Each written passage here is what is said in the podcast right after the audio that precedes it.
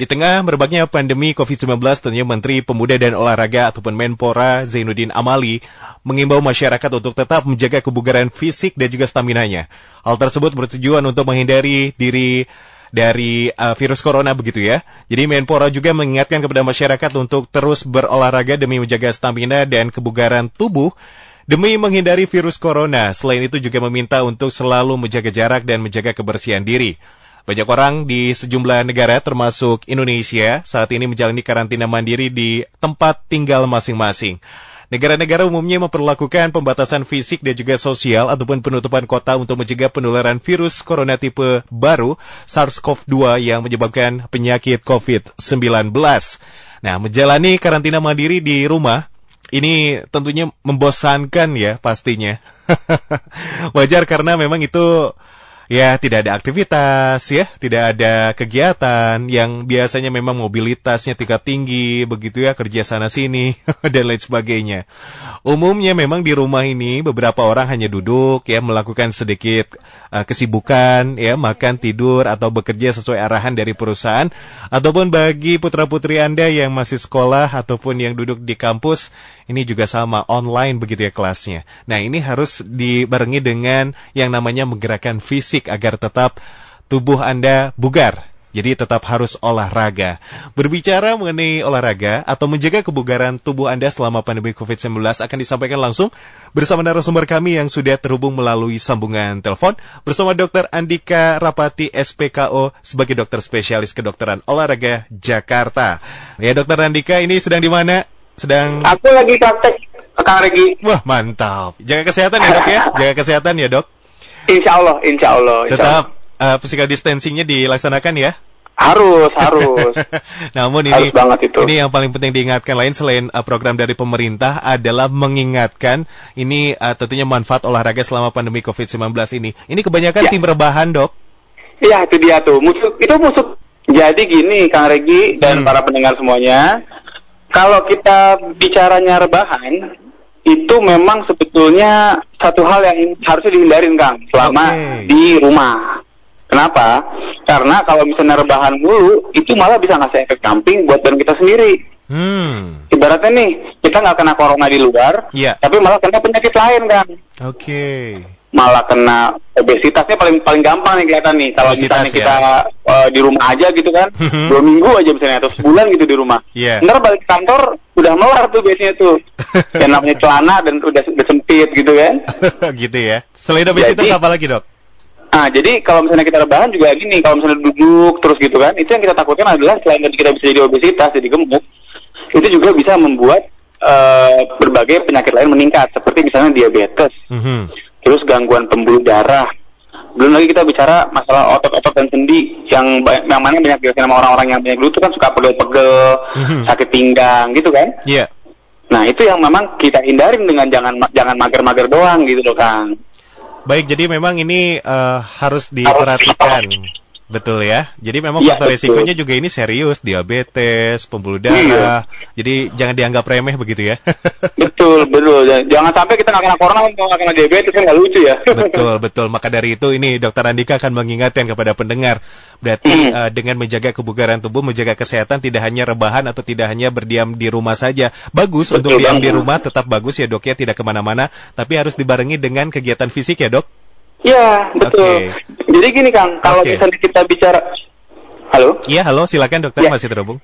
Jadi gini, kalau kita bicaranya eh, aktivitas fisik, Mhm, mhm. itu memang sebetulnya yang kita perlu lakukan itu nggak cuma yang seperti halnya olahraga, kayak misalnya lihat kita ngelihat orang-orang ada yang eh, jogging gitu kan, walaupun di rumah aja, atau Iya, iya. eh, gerakan-gerakan tertentu yang sifatnya seperti misalnya kalistenik atau Mhm, latihan-latihan dengan berat badan sendiri gitu kan. Mhm, mhm. Kemudian ada juga yang misalnya skipping pakai lompat tali dan sebagainya. Tapi juga jangan lupa bahwa ada yang namanya NEPA, Kang. NEPA itu adalah non exercise physical activity.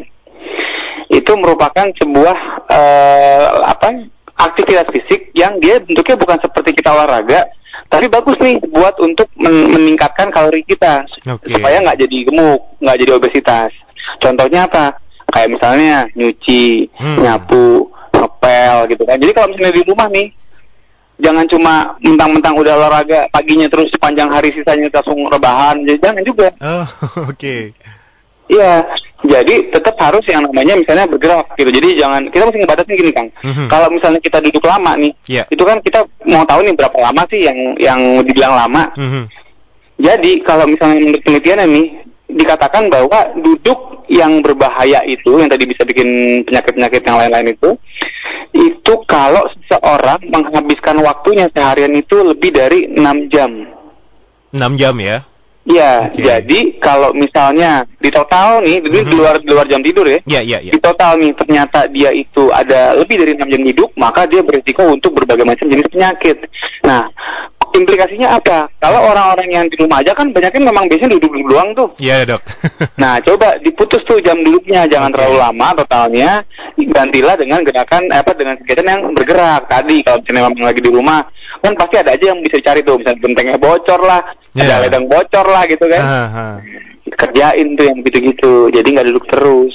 Jadi memang ada ada eh, faktor resiko tersendiri begitu ya. Kalau misalkan memang kita terlalu lama duduk atau berdiam diri, bisa terjadi resiko lain begitu ya. Jadi Betul sekali. Baik, dalam hal ini supaya tetap menjaga kebugaran di masa pandemi COVID-19 ini tentunya kita harus bergerak, melakukan eh, tentunya eh, fisik ya, gerakan fisik yang memang ini tujuannya adalah untuk tetap bugar supaya tubuh kita memang benar-benar sehat ya, Dok ya. Bener banget, bener banget. Baik, dokter, ini Ya. tadi juga mengingatkan kepada pendengar selain selain olahraga harusnya jangan rebahan terus-terusan rebahan begitu ya, tapi juga melakukan bener banget itu. kegiatan lainnya. Dokter, sebetulnya kalau kita mendengar istilah badan bugar, ya tubuh yang sehat, tubuh yang bugar ini secara medisnya yang bagaimana kondisi yang seperti apa tubuh kita ini? Oke, jadi kan ada istilah sehat, ada istilah bugar nih, Kang. Iya, iya. Kalau kita lihat sebenarnya ini agak agak beda nih terminologinya. Jadi Oke, kalau misalnya oke. kita bilang sehat itu Mhm. orang pokoknya kalau nggak sakit dia nggak punya penyakit apa-apa itu sehat kita bilang. Tapi kalau kita mau bicara kualitas hidup yang baik itu jangan cuma sehat tok, tapi juga bugar. Bugar itu secara definisi terminologi yang eh, pasnya adalah Mhm. kondisi tubuh di mana seseorang itu nggak gampang capek Hmm. setelah melakukan kegiatan seharian di luar rumah misalnya atau, atau kegiatan eh, kerja seharian gitu ya. Jadi pada orang-orang yang misalnya dia nggak punya penyakit apa-apa, Iya. tapi kok bawaannya pulang kantor atau pulang kerja gitu ya masih lemes gitu kan bawaannya nggak ada energi, berarti dia sehat tapi nggak bugar.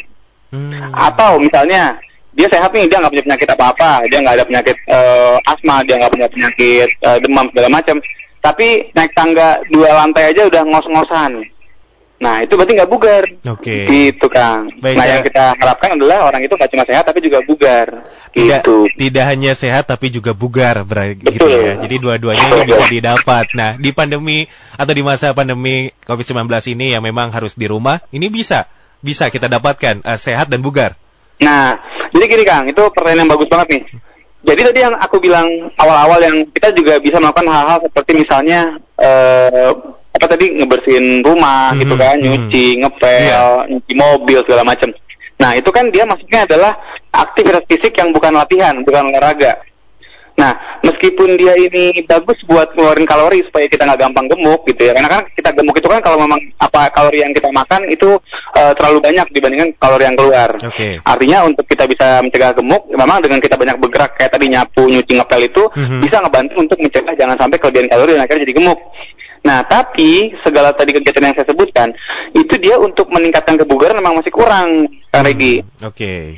Nah, artinya apa? Perlu dilakukan sebuah kegiatan khusus yang memang dia punya fungsi khusus meningkatkan kebugaran tadi, yaitu dengan latihan fisik yang memang didosisin gitu loh, Kang. Jadi Oke. istilahnya yang membedakan antara tadi yang sinepa tadi nih yang nyuci ngepel dan lain-lain itu dengan olahraga adalah kalau kita berolahraga itu kan kita bikin dosis tuh, Kang. Mhm. Ada durasinya kita kita tetapkan. Iya. Kemudian intensitasnya seberat apa juga kita tetapkan. Nadinya sampai kita hitung segala macam. Ada pemanasannya, ada pendinginannya. Nah, untuk yang kebugarannya, eh yang punya efek untuk meningkatkan kebugaran itu yang kedua ini nih yang kita dosisin. Yang ada waktunya kita bikin pas, yang intensitasnya kita bikin pas, nggak terlalu berat, nggak terlalu enteng. Terus kemudian juga frekuensinya berapa kali seminggu juga kita bikin pas, kita bikin terprogram. Itu yang bikin jadi bugar, Kang. Baik. Jadi memang ini tidak ada alasan walaupun walaupun di masa pandemi COVID-19 ini tetap eh, bisa memiliki tubuh yang sehat dan juga bugar ya.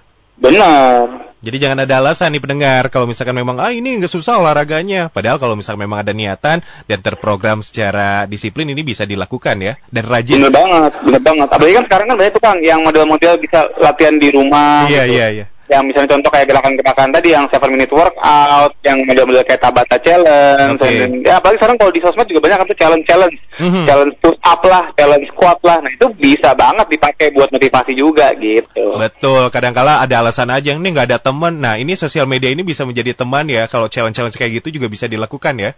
Bener banget, bener banget. Jadi motivasi kan? Betul, memiliki tantangannya tersendiri ya. Iya, iya, bener banget Kang. Karena memang ini banyak sekali yang beralasan nggak ada teman kalau olahraga ini ya. Berteman bayangan dulu deh sementara ini.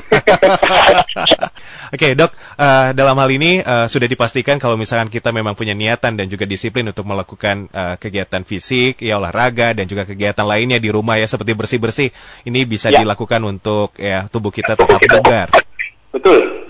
Ini tapi ada ada beberapa yang mungkin bisa disampaikan kepada pendengar. Ada eh, memperhatikan seperti dari eh, jenis eh, olahraga dan eh, segi usia, dokter. Karena memang kita Oke. ketahui kalau orang tua ini sangat rentan ya untuk COVID-19 ini.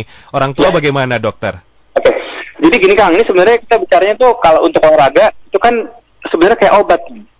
Jadi eh, olahraga itu kan banyak orang yang bilang yang penting keringetan gitu kan, yang penting gerak gitu. Iya, iya, iya, iya. Yang penting ngos-ngosan gitu. Betul, gitu. Yang namanya olahraga itu kayak kita makan obat. Semua ada dosisnya. Mhm. Aturan berapa miligramnya, aturan berapa kali sehari itu kan dia saklek gitu ya. Nah, untuk olahraga juga sama. Kenapa? Karena kalau misalnya kita kurang, itu efeknya jadi nggak ada. Kalau berlebihan, Kang, justru malah bisa bikin eh, imunitas kita jadi turun. Oh, oke, oke, oke. Jadi kita, saya mau mau menekankan kembali nih buat eh, apa para pendengar, buat Iya, semuanya, iya, iya. bahwa yang namanya olahraga yang terlalu berlebihan justru bisa membuat imun kita jadi drop, jadi malah gampang kena virus, malah gampang kena penyakit. Nah, sekarang pertanyaannya adalah ya berapa berapa lama atau seberapa berat yang Mhm. yang dirasa cukup untuk mencegah jangan sampai gampang kena si virus corona ini. Iya. Dari segi eh, waktunya, ya, atau frekuensi deh. Jadi kalau kita bicara olahraga, kita lihatnya frekuensinya, itu kemudian intensitasnya, Iya. sama time-nya, durasinya.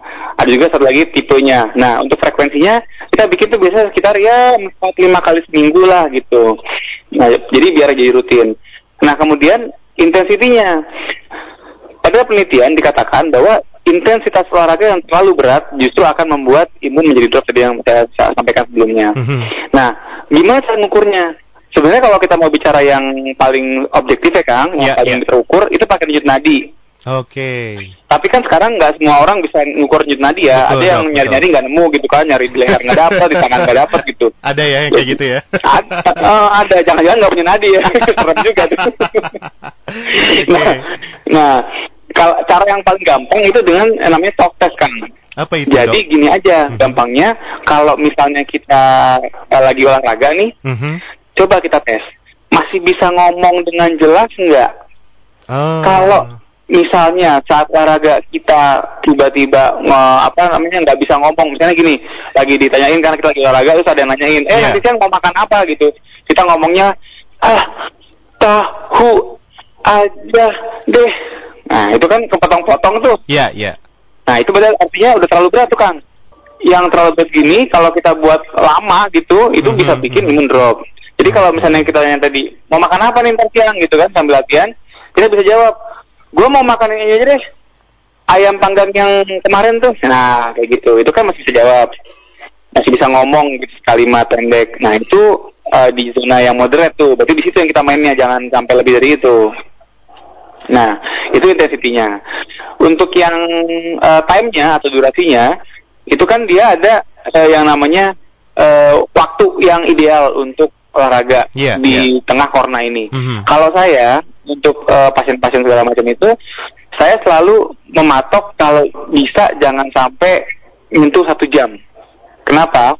Karena ternyata kalau kita olahraga kelamaan, itu juga bisa bikin imun jadi drop. Artinya per sesi itu saya biasa bikin sekitar 30 sampai 45 menit Kang Regi. Oke. Jadi itu Gitu. durasi. Jadi, uh, Hmm, untuk silakan. olahraganya apa? Ya, Nah, itu kita apa? bisa uh, pilih kita sukanya apa. Kalau saya biasanya nih uh, kasih yang kardio, misalnya contoh kardio kan memang yang paling paling bagus buat imunitas sebenarnya kardio. Kardio. Kardionya ngapain? Mau senam kek ngeliat di YouTube itu kan sekarang banyak tuh YouTube yang ada instruksi senamnya gitu Iya, kan, zumba-zumba gitu Mhm, kan. mhm. Atau berbagai gerakan yang memang seru untuk diikutin dari rumah. Atau sekedar untuk misalnya jogging, jogging-jogging kecil keliling Mhm. rumah Iya. gitu kan. Nah, itu masih boleh. Nah, kalau dari Kang Riki, kalau untuk yang sudah usia tua gimana? Iya. Jadi gini, untuk usia tua kita mesti lihat dulu Kang, ini anak orang-orang yang tuanya itu apakah Hmm. memang sudah terbiasa latihan apa belum? Kalau misalnya belum terbiasa, kita ambil dari intensitas yang paling rendah dulu Kang. Oke. Contohnya apa? Jalan kaki. Jalan kaki ini meskipun simpel, tapi dia punya manfaat, apalagi kalau buat orang tua yang baru memulai. Oke, jadi jalan kaki ini juga manfaatnya besar ya? Bener besar. Hmm. Nah, terus gini Kang, aku juga mau sedikit nambahin nih, kan sekarang kalau misalnya jalan kaki atau mau jogging kan kalau orang yang rumahnya kecil, terus mesti gimana gitu? Masa baru sebentar udah mentok gitu kan? Nggak ada ruangannya gitu kan? Iya, betul. Nah, jadi gini kan, aku pribadi nih ya, ini untuk orang-orang yang memang mau mengalami keterbatasan seperti itu, misalnya rumahnya terlalu kecil, terlalu sempit, atau Iya. misalnya anak-anak kosan gitu kan yang memang nggak punya ruangan yang cukup, sebetulnya kalau kita masih mau keluar untuk sekedar jalan kaki atau jogging-jogging ringan sebentar cuma 30-45 menit, itu masih boleh kok kan keliling kompleks sebenarnya. Hmm, oke. Ini Gitu. masih Tapi jangan mampir-mampir, jangan pulangnya mampir ke warteg lah, makan Ah. dulu segala macam. Iya, iya, iya, iya, iya. Jadi sebetulnya masih aman ya untuk ya keliling-keliling tapi memang tetap physical distancingnya diterapkan begitu ya. Betul banget. Jadi jangan pegang-pegang, nggak usah kontak sama orang lain gitu. Oke, jangan malah jadi nongkrong ataupun arisan begitu ya. Betul, malah ketemu teman malah ngobrol di gardu listrik gitu. di gardu listrik ini pengalaman sepertinya dokter. Dok, berarti yang mungkin bisa didapatkan informasi poinnya adalah ketika mau olahraga yang harus diperhatikan intensitasnya. Kalau memang uh, kurang, dirasa mungkin itu belum cukup, ya terus dilakukan ya. Tapi jangan berlebihan juga ya dok. bener banget, bener banget. Jadi memang bisa dipilih. Dokter, kalau misalkan untuk orang tua selain uh, jalan uh, komplek, kalau memang mau senam, senam pun intensitasnya harus seperti apa dok? Kalau misalkan memang Nah. ada pilihan lain. Kalau untuk orang tua nih, kalau misalnya tadi lagi-lagi kan kalau orang tua kan kita mesti lihat kondisinya Kang Regi ya. Iya, ada iya. mereka yang memang udah punya masalah, misalnya contoh ada osteoporosis, ada Iya. osteo apa yang tulang-tulangnya sakit, yang Mhm. sendi-sendinya sakit. Itu kan memang jadi bahan pertimbangan untuk memilih olahraga apa yang tepat untuk mereka. Iya, iya. iya. Nah, kalau misalnya tadi jalan cepat yang juga dirasa susah atau nggak nyaman, Mhm. kalau misalnya mau senam juga banyak kok kan senam-senam yang sifatnya low impact. Low impact Jadi ya. jangan ambil senam-senam yang lompat-lompat, zumba-zumba, jungkir balik itu jangan Kang. Oke. Jadi harus yang pilih yang seperti senam osteoporosis itu contohnya yang bisa di YouTube. Iya. Jadi memang yang dia eh, nggak terlalu banyak hentakan gitu kan, yang mengalir. Atau misalnya kayak tai chi gitu Kang. Oke, itu juga bisa ya. Bisa. Oke. Jadi seperti itu. Jadi memang banyak sekali. Atau memang beberapa beberapa, gerakan seperti kayak yoga-yoga yang eh, ringan dilakukan itu boleh dilakukan. Gitu. Baik, jadi pendengar itu pilihan dari uh, dokter telah menyampaikan kalau misalkan memang mau pilihan lain seperti senam, senamnya yang low impact ya. Dokter Andika juga sudah menyampaikan banyak pilihan di sosial media, boleh banyak contohnya ya dok. Betul, betul sekali. Karena memang itu uh, salah satu yang bisa dilakukan untuk saat ini karena meminimalisir untuk pertemuan dengan orang lain di luar ya. Jadi Betul sekali Kang kalau memang mau di di rumah aja. Dok, ini kan Ya, ya. Uh, badan bugar ini kan selain melakukan olahraga, kegiatan lain di rumah bisa. Nah, kalau misalkan memang tetap uh, untuk program work from home dilakukan, ini kan kebanyakan orang juga anteng ya di depan laptop ataupun komputer. Nah, ini biasanya banyak yang merasakan badan jadi pegel-pegel. Itu Oke. kenapa, Dok? Jadi gini Kang Regi. Tadi kan eh, di awal kita sampaikan bahwa duduk kelamaan itu kan harus dihindari. Tapi memang ada kalanya kita tuh harus duduk lama gitu. Contoh kayak di depan laptop, lagi conference meeting Iya, gitu iya. kan. Sekarang Mhm. kita kan serba online tuh, serba mengandalkan laptop. Nah, saranku adalah kalau memang harus duduk lama seperti itu, coba di- dipotong-potong Kang. Jadi pas lagi duduk lama itu bikin satu jam sekali, coba bangun bangun, kemudian lakukan stretching-stretching ringan gitu kan. Itu juga bisa dilihat, dilihat di Google, di YouTube juga bisa stretching untuk meregangkan otot yang duduk terus tadi. Kemudian juga bisa misalnya eh, untuk keliling rumah sebentar, jadi biar agak bergerak sedikit, atau, atau sekedar jalan di tempat. Jadi intinya selama duduk lama itu Oke. satu jam itu Iya. coba break sekitar 5 menit atau 10 menitan itu untuk melakukan tadi stretching, gerak-gerak jalan sebentar, keliling-keliling rumah sebentar. Paling enggak biar enggak statis terus di atas kursi gitu Kang. Ya itu yang dihindari ya, karena kalau statis ini pasti nanti akan ada yang dirasa ya. Benar, benar, pasti kaku-kaku badannya itu. Iya, minimal pegel-pegel gitu. Betul, betul banget. Jadi coba tiap jam dipotong waktu duduknya. Oke, jadi itu bisa menjadi pilihan lain ya stretching atau mungkin ya menggerakkan badan supaya maksudnya tidak terus begitu ya eh, dengan Iya. posisi yang sama hingga berjam-jam. Betul sekali. Itu banyak ya keluhan seperti itu dok, banyak saat ini? Banyak, karena itu karena aku juga ada pasienku yang memang dia eh, keluhan itu sangat bergan sangat berkaitan dengan postur dia saat di depan laptop. Oke, biasanya apa? Kondisi bagaimana? Maksudnya apa yang dirasakan keluhannya dok? Nah, paling sering adalah itu pertama nyeri pinggang bawah. Nyeri pinggang bawah itu paling sering berasa tuh. Eh, kerasa kayak kaku, berasa kayak tegang. Terus juga berikutnya adalah bagian pundak, Kang. Pundak dan bahu. Hmm. Jadi area leher juga bisa kena karena dia benar-benar karena kan posisi ngelihat laptop itu kan sekarang agak agak agak membungkuk ya. Iya, Jadi kita duduk terus, udah gitu membungkuk. Nah itu juga sebenarnya harus diperhatikan kan kalau memang kita lagi di depan laptop gitu kan, memang harus duduk mantengin atau lama, Iya. sebisa mungkin jangan sampai posisinya membungkuk. Oh, Oke. Jadi buatlah itu posisi eh, tulang belakang kita tuh lurus gitu, selurus mungkin. Berarti harus disesuaikan dengan eh, posisi laptopnya sendiri ya, laptopnya Benar, harus diperhatikan. benar. Tinggi mejanya, tinggi kursi itu harus sesuai sebenarnya. Oke, baik. Dok, eh, saat ini bagaimana mekanisme teknisnya untuk eh, pasien tetap eh, bertemu langsung atau by aplikasi atau online begitu? Ya, jadi gini kan, kalau kalau untuk ketemu dengan dokter kan memang sebenarnya sekarang pun ya, baik dokter olahraga, dokter-dokter uh, lain pun juga itu sangat membatasi istilahnya jam jam prakteknya dikurangi. Aku juga ngerasain jam prakteknya harus dikurang. Iya. And then juga eh, dipilih yang benar-benar memang urgent untuk ketemu Kang Redi. Oke. Jadi kalau misalnya gini, kalau misalnya dia sekedar cuma dok, aku kok agak-agak gini, agak-agak nyeri apa segala macam, agak-agak sakit sedikit habis latihan. Coba deh kita lakukan tindakan sederhana seperti misalnya dengan kompres dulu. Atau misalnya kita kasih juga rekomendasi coba deh pakai obat ini dulu gitu, obat pereda nyeri atau otot yang untuk melemahkan otot segala macam. Nah, kalau memang keluhan ini tidak hilang dengan hal-hal yang simpel seperti itu, kita kan perlu ketemu langsung tuh Kang untuk periksa. Ya, ya. Nah, mau nggak mau memang akhirnya kita lakukanlah pertemuan di klinik gitu kan. Tapi itu pun juga kita tetap menjalankan ibaratnya ya kayak saya pakai masker, kemudian juga kemudian eh, pasiennya juga diminta pakai masker, kemudian juga eh, apa cuci tangannya harus benar-benar eh, sebelum setelah megang pasiennya. Kalau ngobrol di meja juga kita menjarakin badan, nggak terlalu dekat ngobrolnya kayak gitulah kan. Jadi memang kita benar-benar satu eh, memilih pasien yang mana yang memang benar-benar harus banget ketemu, Oke. karena memang harus karena kan kadang juga kita mesti pegang langsung kan kan? Nggak misalnya nanti dia sakitnya lutut gitu. Ya, ya. betul sebelah mana? Depan samping kiri kanan belakang gitu kan. Kita nggak kalau nggak megang langsung nggak tahu gitu diagnosisnya apa. Jadi tetap ketemu tapi tadi dipilih yang memang benar-benar urgent untuk ketemu memang harus ketemu. Nah yang kedua tadi begitu pasien memang eh, harus ketemu karena harus diperiksa langsung Iya. itu kita tetap lakukan social distancing semaksimal mungkin gitu. Baik, jadi tetap ya protokol eh, COVID-nya diberlakukan betul. ya ketika memang langsung. betul banget. Ya mau tidak mau ya dok ya kondisinya seperti ini ya dok. Betul makanya kita berdoa semoga cepat selesai deh nih Amin, kan. amin, amin. Ya. Selanjutnya, ini eh, berkenan untuk menyampaikan eh, pesan eh, ataupun dukungan kepada siapa pun pasien atau rekan sejawat dari dokter ataupun keluarga pasien yang terdampak eh, pandemi COVID-19 ini, dokter silakan. Oke, jadi khususnya untuk pandemi COVID-19 ini, eh, COVID, ya, eh, saya mau menyampaikan bahwa tugas kita ini sama-sama semua adalah pertama kita mensukseskan terberantasnya wabah ini dengan cara social distancing. Jangan keluar rumah keluyuran kalau nggak perlu. Benar-benar kalau misalnya keluar rumah itu kalau yang perlu-perlu aja kayak tadi misalnya dia harus belanja gitu kan atau kalaupun mau mau olahraga nggak usah lama-lama nggak usah hampir-hampir nongkrong. Nah kemudian juga tugas yang berikutnya adalah kita untuk menjaga daya tahan tubuh kita supaya bagus. Caranya gimana?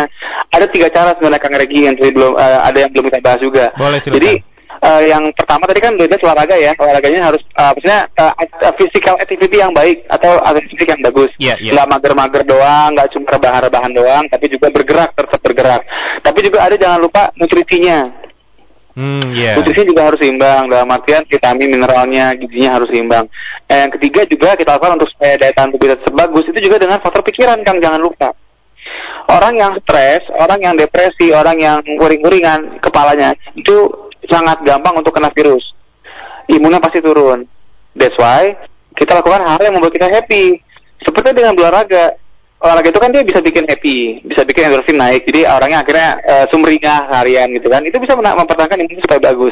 Tapi juga jangan berlebihan. Ingat bahwa namanya olahraga yang terlalu berlebihan justru bisa menekan imunitas, bisa membuat imun menjadi drop.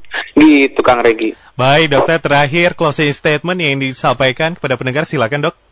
Ya intinya tadi uh, apa namanya silahkan teman-teman semua yang sekarang lagi WFH uh, lakukan sebagaimana yang diarahkan oleh pemerintah di rumah aja, kalaupun keluar rumah pakai masker juga, dan tadi jaga daya tahan tubuh supaya tetap bagus gitu.